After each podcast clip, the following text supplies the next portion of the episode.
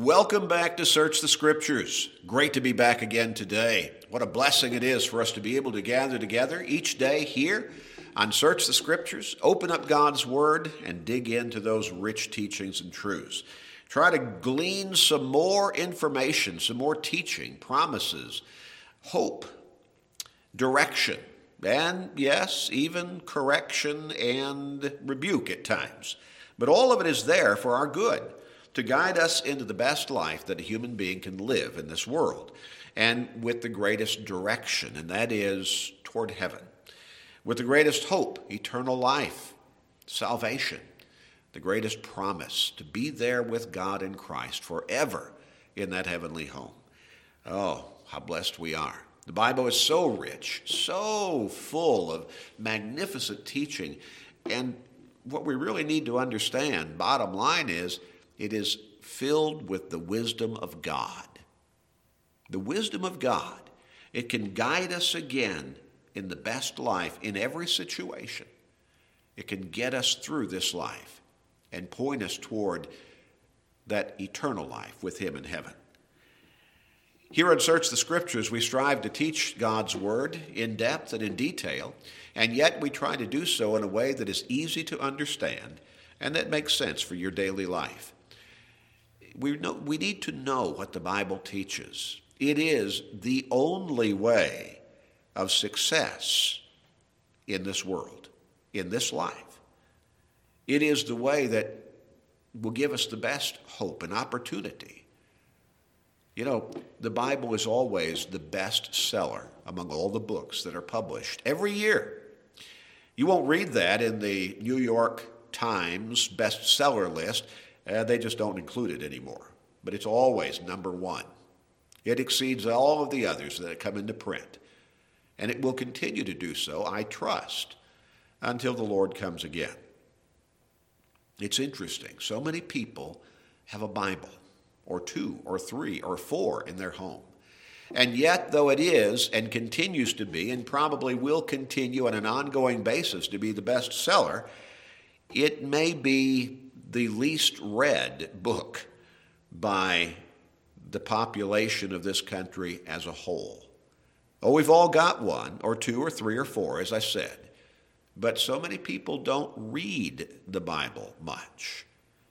And I know that some will complain, I can't really understand what it says. And part of the reason there is they don't read it enough to understand. They don't practice reading what the Bible says. And so they'll pick it up and they don't really know how to read, because maybe they might just simply open it up somewhere in the middle or some random page and start reading, and it doesn't make a lot of sense because they're reading out of context. They don't know what the preceding context was, and so they don't know how to relate what they're reading to what has been written there. But here in Search the Scriptures, we try to get through all of that. We try to help you see what it says in the context in which it was written, or at least in a context which you can understand. And when you start to look at the Bible and read it and study it methodically, in a common sense way, oh my, the riches that begin to come out. It's an exciting book, and it gives so much hope. And let me tell you, the people of this world today are looking for hope. It's right there in God's Word. As you keep studying it, our prayer is that your faith is growing stronger. That is the biblical formula for developing faith, after all. In Romans 10 and verse 17, we read that faith comes by hearing the Word of God. Yeah, that's where faith comes from. And as your faith grows stronger, our prayer is that you're coming closer to God, and that ultimately you will come to Him all the way through Christ, repenting of your sins, confessing your faith in Him as your Lord and Savior and God's Son, and surrendering to Him in baptism, being buried in that water, immersed therein, and contacting the saving and cleansing power of the blood of Christ as you're baptized into Him, coming up out of that water forgiven, redeemed, saved in Christ, and beginning to walk that new life in Him, that life of being reborn and headed toward heaven. Our prayers are with you, and our prayers are for you. We're going to get back into our study entitled, What Should We Do? And we've talked about this particular question as applied to criticism that we would receive. What should we do in the face of criticism? And we get criticized for all kinds of reasons and by all kinds of people through life. It hurts, doesn't it? It does, so often at least. Now, sometimes we can be pretty big about it, and we can think, well, I deserved that criticism. I had it coming. I realized I did not act appropriately, and I deserved to be criticized. But most of the time, it probably hurts. And even sometimes when we realize that we deserved the criticism, it still hurts. We're emotional beings, and it hurts to be criticized. Well, we need to learn from the criticism. We need to first recognize as to whether or not the criticism is just on the basis, that is the reason for it. And so we've looked a number of times at 2 Corinthians chapter 13 and verse 5, where it tells us to examine ourselves. And I think we should understand from that particular text that self-examination needs to be done on an ongoing basis, a regular basis. So, are we deserving of the criticism on the basis of it? Did we do whatever it was that we were criticized for? Are we guilty of whatever it is that we've been receiving criticism over? Do we need to change, to make an adjustment, to correct something in our lives, or maybe correct our lives in general? Now, that's the basis of the criticism. But we also need to recognize the motive behind it. And here's what really hurts a lot of times, because sometimes criticism is for our own good. It's offered in a constructive way to help us do better. Sometimes it's simply neutral, and there's no harmful intent, and that is at the basis of it at all. Somebody simply makes a comment. They may not even realize that what they're criticizing applies to us. It's just neutral. But then there are those who try to hurt us through criticism. They try to criticize us to the point of causing us pain, of cutting us apart, of doing us hurt, of causing emotional distress. They want to bring us down. They want to damage our integrity or our reputation, our standing in our social circle or wherever it might be. Sometimes work associates will criticize other work associates because they want to get their job, or they don't like it that they're maybe in a supervisory position over them, and so they want to get them fired or something perhaps. All kinds of wrong, ungodly, and destructive motives are behind some criticism. Now, those are the ones that we need to really stop and think about. How should I respond? What should we do?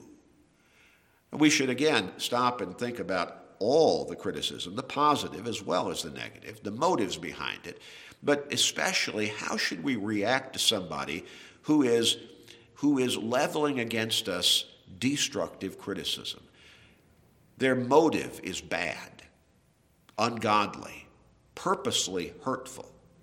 Well, we've looked in Romans chapter 12 and verses 16 through 21, and where Paul gives us some guidelines as to how to respond to adversity leveled against us by somebody who perhaps is acting unjustly toward us, causing us harm or damage.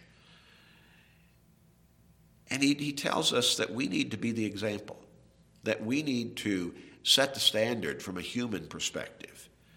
We need to be the proper influence. And of course, he's talking to Christians. So we need to respond as Christians. He says in verse 16, do not set your mind on high things. Don't be a snob. Don't go out seeking prestige or glory.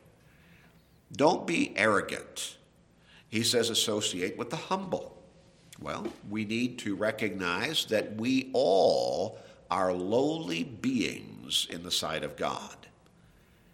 And we need to not, again, be arrogant or all caught up with ourselves, got the big head, but we need to associate, make friends with, be kind toward those of more humble means than ourselves.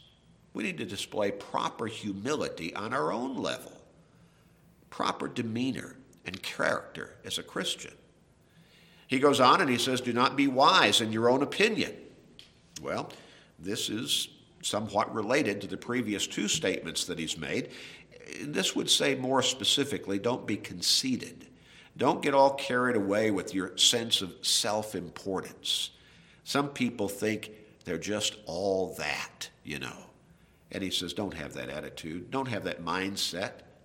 He goes on and says, repay no one evil for evil.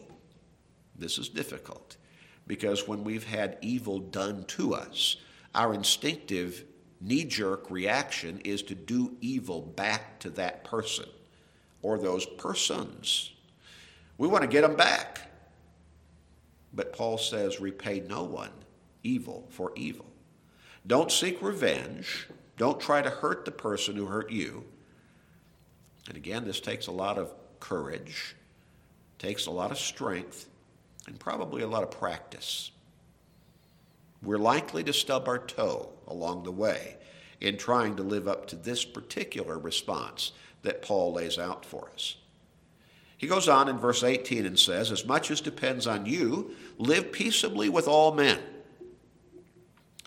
Some people will not let you live peaceably with them, but as much as is possible on your part, live peaceably with all men. Sometimes it's better to just walk away in the face of provocation. But certainly we should not be provocative. We should not take the lead in provoking evil or provoking an ungodly attitude or behavior. Diffuse the explosiveness of wrath by dismantling the bomb of anger. We need to be careful to not let the devil have a place in our lives. And anger is a place that we're giving him.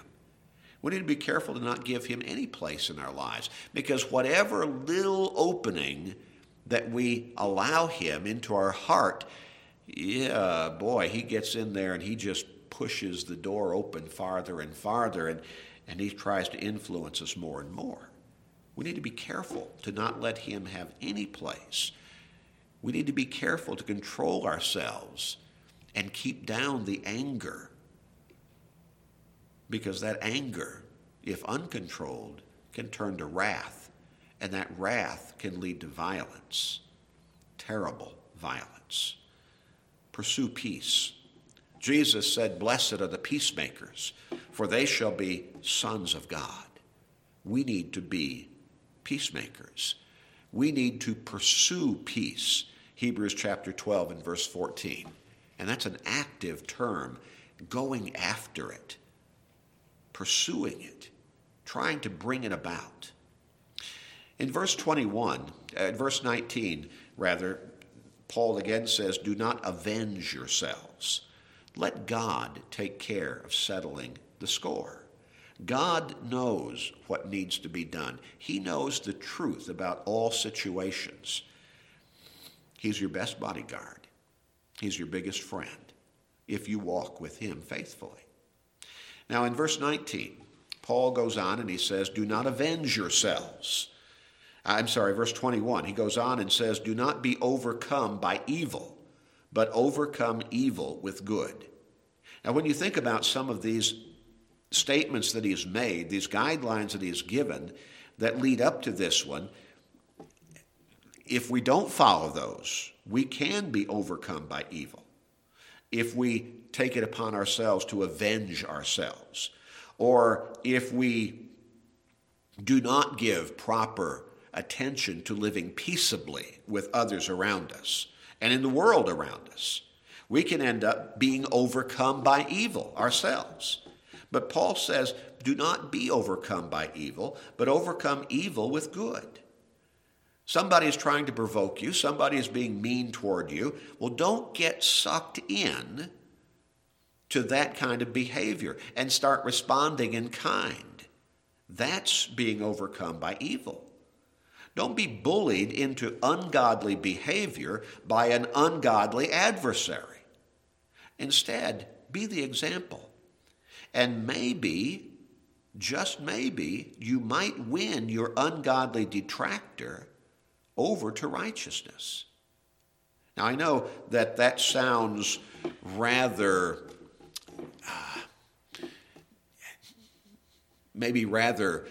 unrealistic to some people. It's rather idealistic, but it can happen in some occasions. And certainly, if we refuse to get sucked in, if we refuse to respond to evil with evil, if we refuse to become ungodly in the face of an ungodly adversary, then we end up being the example. We end up probably, in a lot of cases, defusing a volatile, or at least a potentially volatile, situation. I remember one time I knocked on a door. I was looking for somebody, and we were trying to find the right address. I was trying to make a visit as part of my work as a gospel minister, and we weren't sure what door. I don't think there were, perhaps there was no address on the doors, and so we knocked on a door, and the door came open, and here was this guy who obviously was drunk or high on something, and when he opened the door, he was in a very confrontational mood. I read that right away and just excused myself and apologized, I believe, and turned to walk away. Well, he came down out of his house and followed us all the way to the car, and again was confrontational, argumentative, provocative in his behavior and speech. Now, there were two of us and only one of him. So as far as any kind of physical confrontation was concerned, it probably would have been pretty much a win for us. But we didn't want that. And so instead, we just kept turning away, walking away, speaking calmly in response to his tense and even angry and confrontational speech. And we drove off. Now, some might have found that difficult on the basis of ego and some kind of false sense of honor, and so something terrible might have ultimately ensued and resulted. But that didn't need to be. We need to not be overcome by evil, but we need to set the example, and we need to overcome evil with good. Be the example. Set the example. Whether the other person picks it up or not, still set the example. Set the example. Respond properly, respectfully. Display godly behavior and character in the way you respond to criticism. Now, you need to do that certainly if the criticism is just on the basis of it. If you're guilty of whatever it is that you've been criticized of. And by guilty, I don't necessarily mean you've committed some kind of crime or even necessarily committed a sin, but maybe you just got something wrong at work. You didn't follow the proper procedure. Maybe you just made a mistake about something you did or something you said, and you didn't mean to, you didn't mean any harm by it, but you did it, you know? I don't know how many times I've talked to people, and I've responded the same way myself a number of times. Somebody says, you know, you offended me, or you said such and such. And I said, well, I didn't mean to. I didn't realize I was doing that. I remember one time many years ago, 2 or 3 different people came up to me, talked to me over a very short period of time, just maybe a couple of weeks or so, and asked if I had a problem with them or if I had offended them or if they had offended me in some way. And I didn't know what they were talking about. But they were talking about my behavior in their presence, maybe my tone of voice or something. And I literally did not know what they were talking about.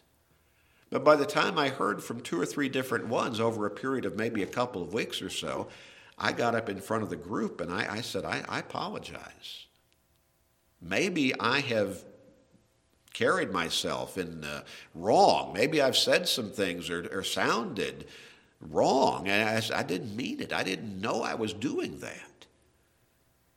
Well, again, some people would say, I didn't have anything to apologize for. Why should I get up and say I'm sorry? Again, we're supposed to set the standard. We're supposed to set the example. We're supposed to display godly character in the way we respond to criticism, especially if it's deserved. But even if it's not deserved, even if it's absolutely false, we still need to be Christian in our response. That doesn't mean we need to get walked over, but we still need to be Christian in the way we conduct ourselves and carry ourselves. In Acts chapter 16, the Apostle Paul and Barnabas were arrested unjustly. They were beaten unjustly. The next day, the town officials sent word to let them go. The Apostle Paul said, no, we were beaten, unaccused Roman citizens. Now, what he meant was, we're Roman citizens. And by Roman law, there was to be no beating without charges. They had no charges substantiated against them, but they were, the officials had what they had done in beating them after being incarcerated was in violation of Roman law. Paul was not being unjust in his saying, no, you're not going to turn us out secretly. You have those officials come and release us personally. See, we're not talking about being walked over or acting like a little meek mouse and letting everybody treat you harmfully and wrong, but we're talking instead about setting the example and displaying Christian character, even in the face of unjust criticism. We'll conclude this study next time, so be sure to tune in, and we'll wrap it all up and bring it to a close. I really hope that this is helping you. It's something I think that applies to every one of us and that we all probably struggle with from time to time. We'll tell you how to contact us in just a moment. You can receive that free Bible study we always offer. We'll take care of the postage. Why not contact us right away?